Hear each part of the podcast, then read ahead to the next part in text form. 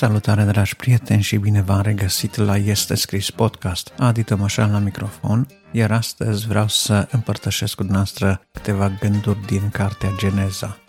Este vorba de capitolul 18, de acel capitol în care Dumnezeu îi se arată lui Avram, dar și lui Lot de o potrivă, și în a doua parte vreau să vă vorbesc despre o carte care este tot mai dificil de găsit în formă printată, dar care este disponibilă în formă electronică și pe care vă recomand cu căldură o carte a păstorului Vasile Talpoș. Este vorba de studiu introductiv în legea, istoria și poezia Vechiului Testament. Așadar, vă doresc în continuare audiție plăcută.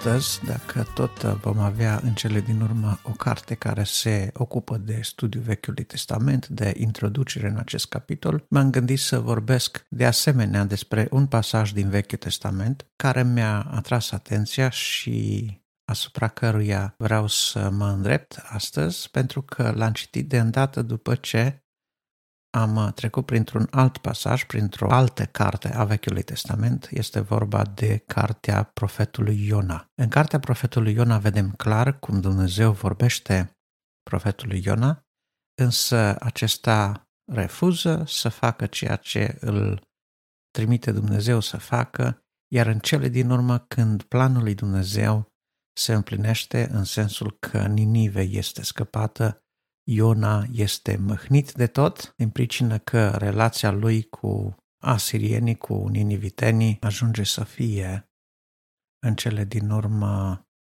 hotărătoare asupra hotărârii lui. Prin urmare, Iona este măhnit, este bulversat când vede că Dumnezeu și-a atins planul, iar concluzia lui este da, bine fac că mă mânii până mor. Nu știu dacă lucrările lui Dumnezeu v-au mâniat vreodată. Nu știu dacă felul cum Dumnezeu a lucrat în viața voastră sau în viața celor cu care Dumnezeu v-a rânduit să aveți de-a face, v-a mâniat într-un fel. Însă, în mod clar, pe Iona, lucrările lui Dumnezeu l-au mâniat. Dacă ne uităm în Geneza 18, așa cum spuneam de data aceasta, vedem acolo două episoade. Unul în cel, cel în care Dumnezeu îi vorbește lui Avram, trimițând la el trei îngeri, trei persoane, trei oameni, erau trei îngeri, dacă vreți să închipuiți în uh, făpturi umane, care rămân sub uh, stejarii lui Mamre, mănâncă atunci când uh, Avram îi îndeamnă la o speție, dar doar doi din ei se duc în Sodoma. Și când văd ce se întâmplă în Sodoma și în Gomora, iau hotărârea să nimicească acel loc. Iar textul biblic spune că au ajuns zvonuri la Dumnezeu legate de păcatul, de grozăviile care se întâmplau în Sodoma și în Gomora.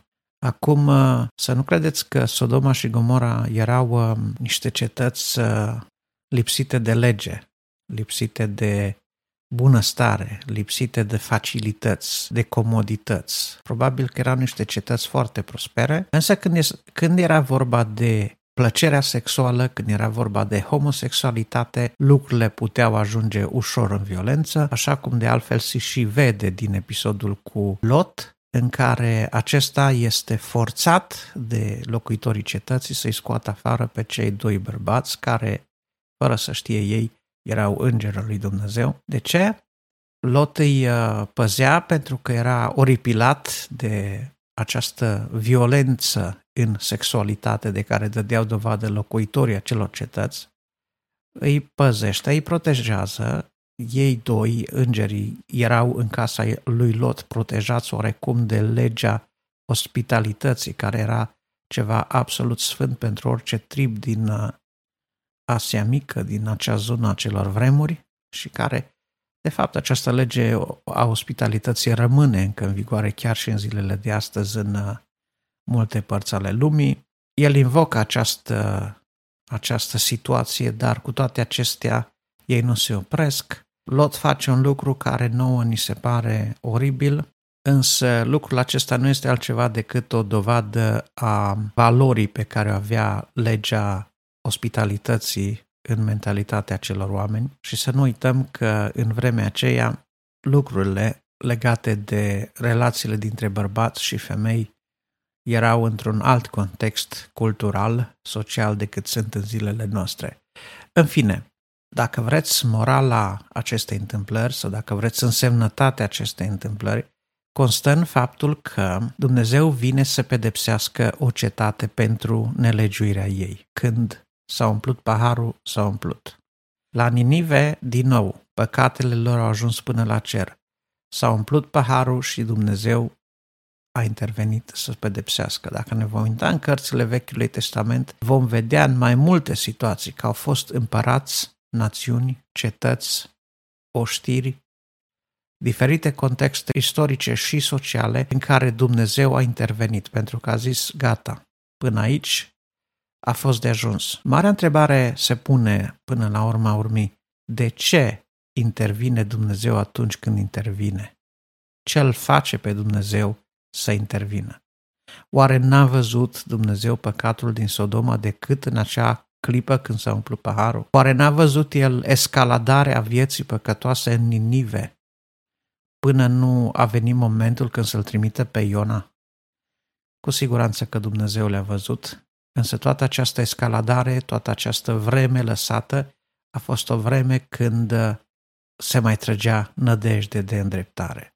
Există un moment când dacă lucrurile nu se îndreaptă în felul uh, natural, în felul uh, firesc pe care Dumnezeu l-a lăsat la îndemâna oamenilor, trezirea conștiinței, legile morale, legile religioase, legile sociale, dacă națiunile, dacă oamenii, dacă societatea nu se îndreaptă, Dumnezeu intervine cu mână tare, intervine cu pedeapsă, intervine cu uh, semne puternice și vedem că la Sodoma, la Gomora s-a întâmplat ceva extraordinar. Spune Scriptura că Dumnezeu le-a surpat din temelie și arheologii se chinuie astăzi în uh, zona Mării Moarte, unde se știe că era Sodoma și Gomora, să găsească urme ale acestor cetăți și ele nu pot fi găsite pentru că au fost nimicite cu foc, cu pucioasă. Lot spune Scriptura că a văzut un fum ridicându-se din pământ, un fum gros. A fost ceva extraordinar. Însă vreau să vă spun un lucru. Există riscul că atunci când trăim într-o astfel de lume, chiar dacă suntem chinuiți, chiar dacă suntem apăsați de astfel de situații, există posibilitatea să înceapă să ne placă ceva, să existe anumite legături insesizabile la primă vedere, dar ne țin legați de locurile acelea.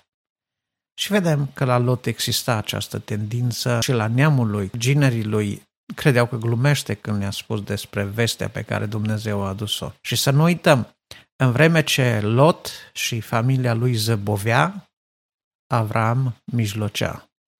Dacă este un titlu potrivit pentru mesajul acesta, cred că acesta este. Când unii mijlocesc, alții zăbovesc. Zăbovea să iasă din cetate, zăbovea să facă ce a spus Dumnezeu să facă. Când Dumnezeu i-a zis, aleargă cu toată puterea, du-te la munte să scapi viața. El a zis, nu, Doamne, nu, Doamne. Și dacă sunt astăzi oameni care spun lui Dumnezeu, nu, Doamne, vreau să vă spun că sunt oameni care sunt într-o poziție foarte nefericită. Sunt oameni care au ajuns în poziție de compromis, sunt oameni care au viața la îndemâna mijlocitorilor lor. Să nu uităm, într-adevăr, viața lui Lot depindea de Dumnezeu în primă instanță, dar viața lui Lot și a familiei lui a fost salvată pentru că Avram a mijlocit pentru el. Să nu uităm lucrul acesta. A scăpat de acolo și el a zis, Doamne, uite aici o cetate mică, mică, este țoarul ăsta, este ca și nimica. Asta, asta protejează din toată nebunia asta de vălmășeală, dar nu mai pot să fac, nu mai pot să merg la munte, nu mai pot să urc, nu mai pot să alerg. Și dacă ar fi să-mi scap viața și pentru a-mi păstra viața, nu mai pot să alerg. și Dumnezeu i-a dat voie să se adăpostească în țoar și din mijlocul acelui întreg prăpăd țoar a fost singura mică cetate care a scăpat neatinsă de prăpădul pârjolului trimis de Dumnezeu peste această cetate. Vedeți, trăim într-o lume în care, la ora actuală, sodomia este considerată ca fiind ceva natural, ca fiind ceva neieșit din comun, ca fiind ceva ne deviant și așa mai departe. Nu sunt aici să fac uh, prozelitism într-o direcție sau alta, în privința egalității sau așa mai departe, discriminare sau nediscriminare, nu despre asta este vorba. Însă, în clipa când uh, comportamentele sexuale deviante devin uh, în mod violent impuse, suntem aproape de momentul când Dumnezeu începe să verse paharul mâniei lui. Nu știu de ce trebuie să spun lucrurile astea, dar dacă trebuie să le spun, le spun. Aș vrea să înțelegem că Dumnezeu are propriile sale păreri despre lucrurile acestea. Iar cei care cred și spun că îl iubesc pe Dumnezeu sau cei care declară că cred în Dumnezeu nu pot să ignore părerile lui Dumnezeu despre subiecte ca acestea. Astăzi nu vreau să vorbesc despre homosexualitate în particular, pentru că împreună cu aceste păcate erau multe altele. Era violența, era nedreptatea, era inegalitatea socială. Dacă ne uităm în Ninive, erau oameni care erau foarte apăsați, foarte greu apăsați. Sclavagismul din uh, Imperiul Asirian în acel timp era unul extrem de dur iar sclavii erau de obicei recrutați din rândul popoarelor pe care aceștia îi biruiseră. În Israelul uh, târziu, dacă vreți, avem de-a face de asemenea cu silnicie, adică cu terorism. Avem de-a face cu nedreptate socială, pentru că în justiție nu se mai respecta dreptul văduvei și al orfanului și nimeni nici măcar cei lăsați de Dumnezeu să facă dreptate nu mai făceau dreptate. Iar când individul, în special cel slab, cel defavorizat, este opresat în mod constant, în mod continuu, în mod brutal, cel puternic, Dumnezeu intervine.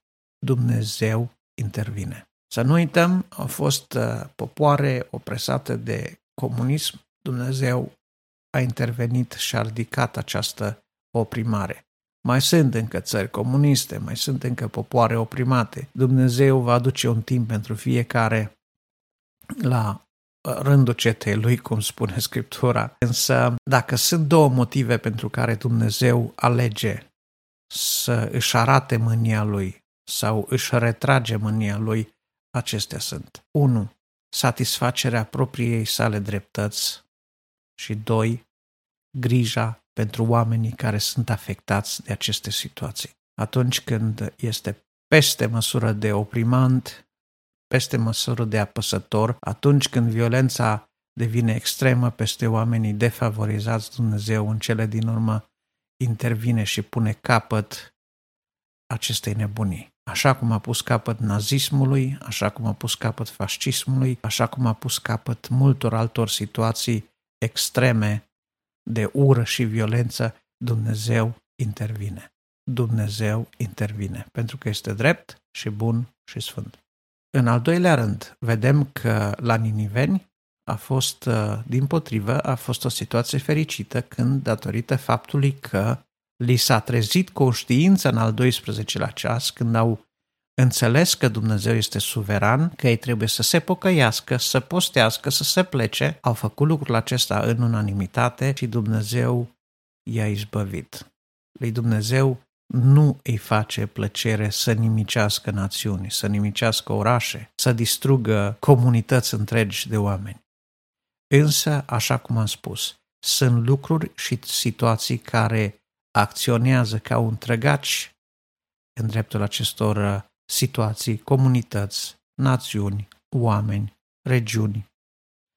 Și în clipa aceea Dumnezeu trebuie să intervină. Dacă nu ar interveni, ar fi mult prea greu pentru oameni și ar fi nedrept în ochii lui Dumnezeu. Acum, dreptatea lui Dumnezeu nu este tot una cu dreptatea noastră, iar ceea ce ni se pare nouă în regulă sau ceea ce credem noi că este drept, sau nedrept nu este același lucru cu ceea ce consideră Dumnezeu.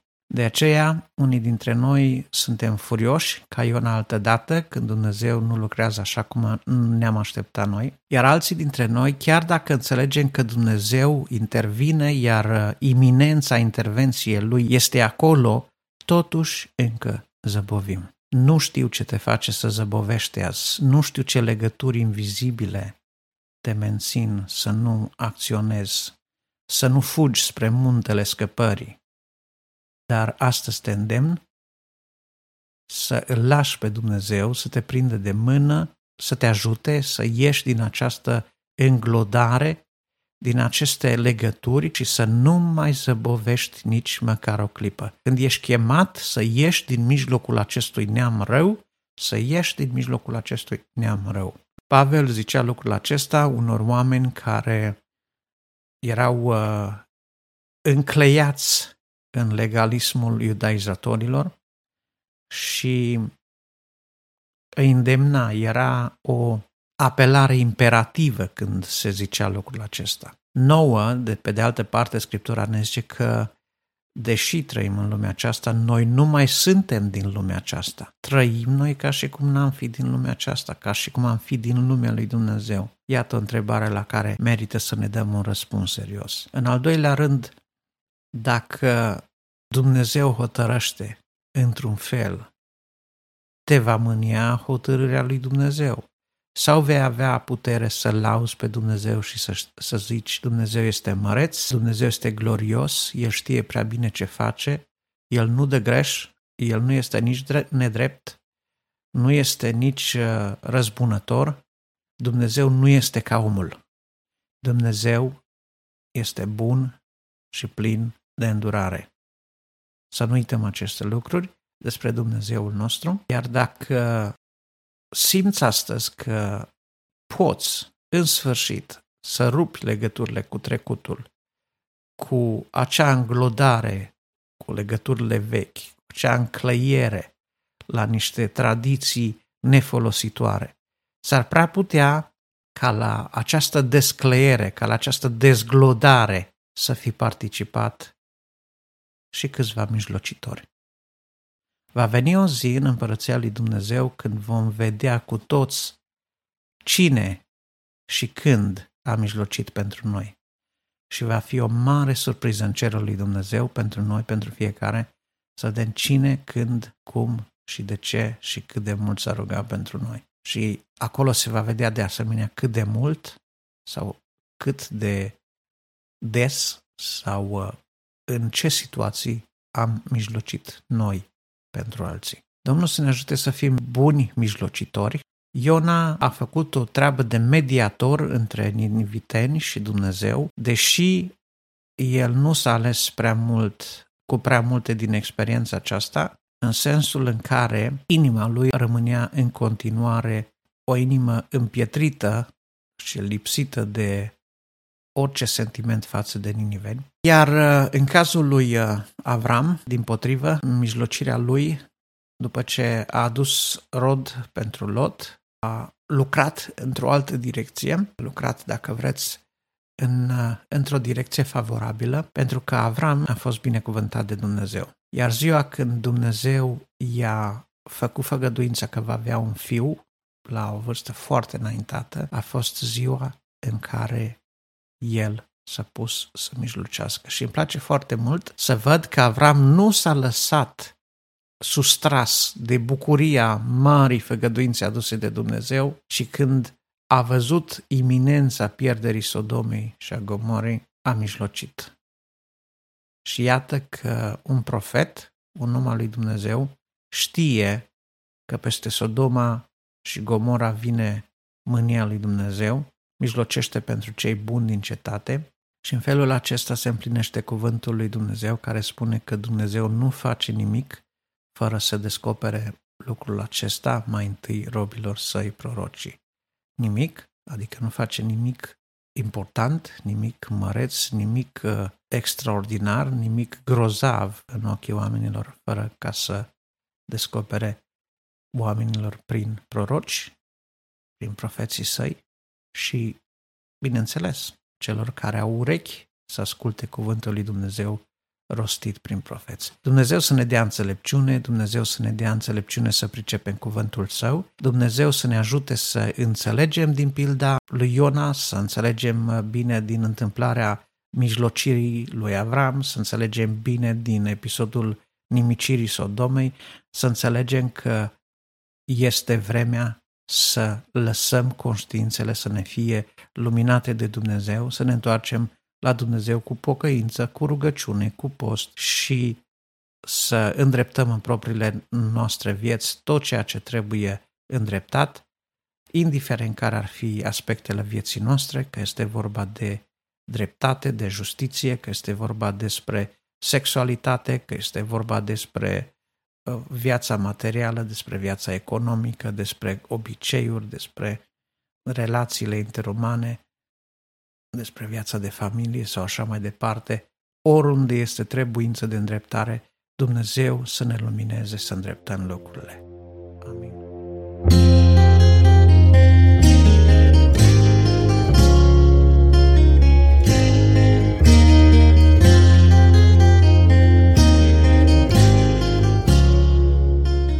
File de carte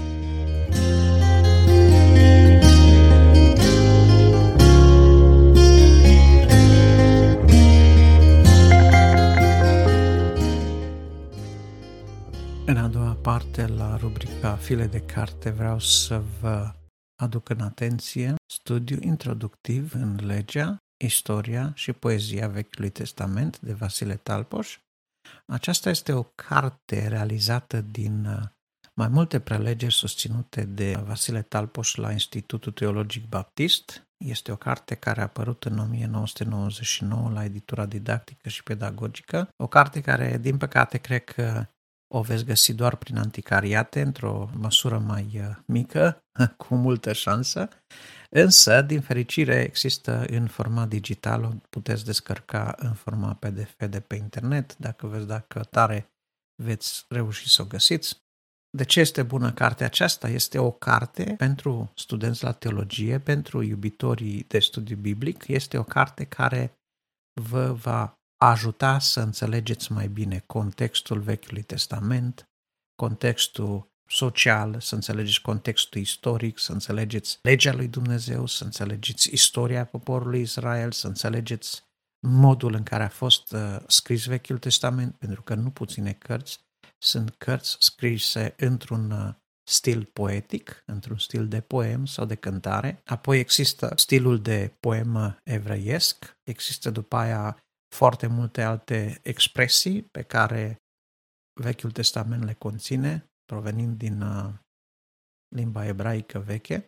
Există foarte, foarte multe informații utile celor care vor să studieze Vechiul Testament. Dacă vreți să studiați Vechiul Testament pe cărți, de pildă dacă vreți să descoperiți uh, însemnătatea cărții profetului uh, Amos, veți merge în această carte, veți găsi acele pagini, acea secțiune care vorbește despre Amos. Dacă veți vedea că acolo există un conținut poetic, puteți să mergeți să studiați câteva lucruri despre ceea ce înseamnă un poem la evrei. Veți putea înțelege cadrul istoric în care a fost scris, motivația de la baza cărții și mesajul de bază sau mesajul central al acelei cărți, este o unealtă de studiu foarte bună care n-ar trebui să lipsească din biblioteca nici unui iubitor de studiu biblic. Vă recomand cu tărie, cu plăcere. Cărți de genul acesta sunt destul de greu de găsit, sunt destul de greu de scris, bună oară, și N-au fost nici măcar din limba engleză traduse în română prea multe. Nu cred că mi-ar trebui mai mult decât degetele de la o mână să, nu, să enumăr toate titlurile la care m-aș putea gândi când este vorba de acest gen de cărți. Așa că, lectură plăcută și vă aștept părerile, opiniile, sugestiile. Dacă aș citi vreo carte bună de studiu biblic sau vreo carte bună de comentarii sau o carte creștină interesantă, aștept sugestia dumneavoastră aștept uh, să-mi recomandați titlul și o voi citi la rândul meu și dacă consider că va fi o carte care merită să fie împărtășită cu ceilalți, voi avea o mică recenzie a cărții aici și de asemenea voi menționa uh, numele celui care mi-a recomandat-o. Până data viitoare vă doresc să aveți parte de audiție plăcută, de lectură plăcută și multe binecuvântări.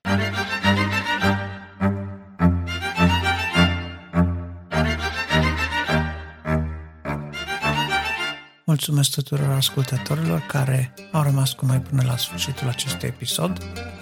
Nu uitați, ne puteți asculta tot timpul cele mai importante servicii de podcast cu cele mai importante playere de podcast.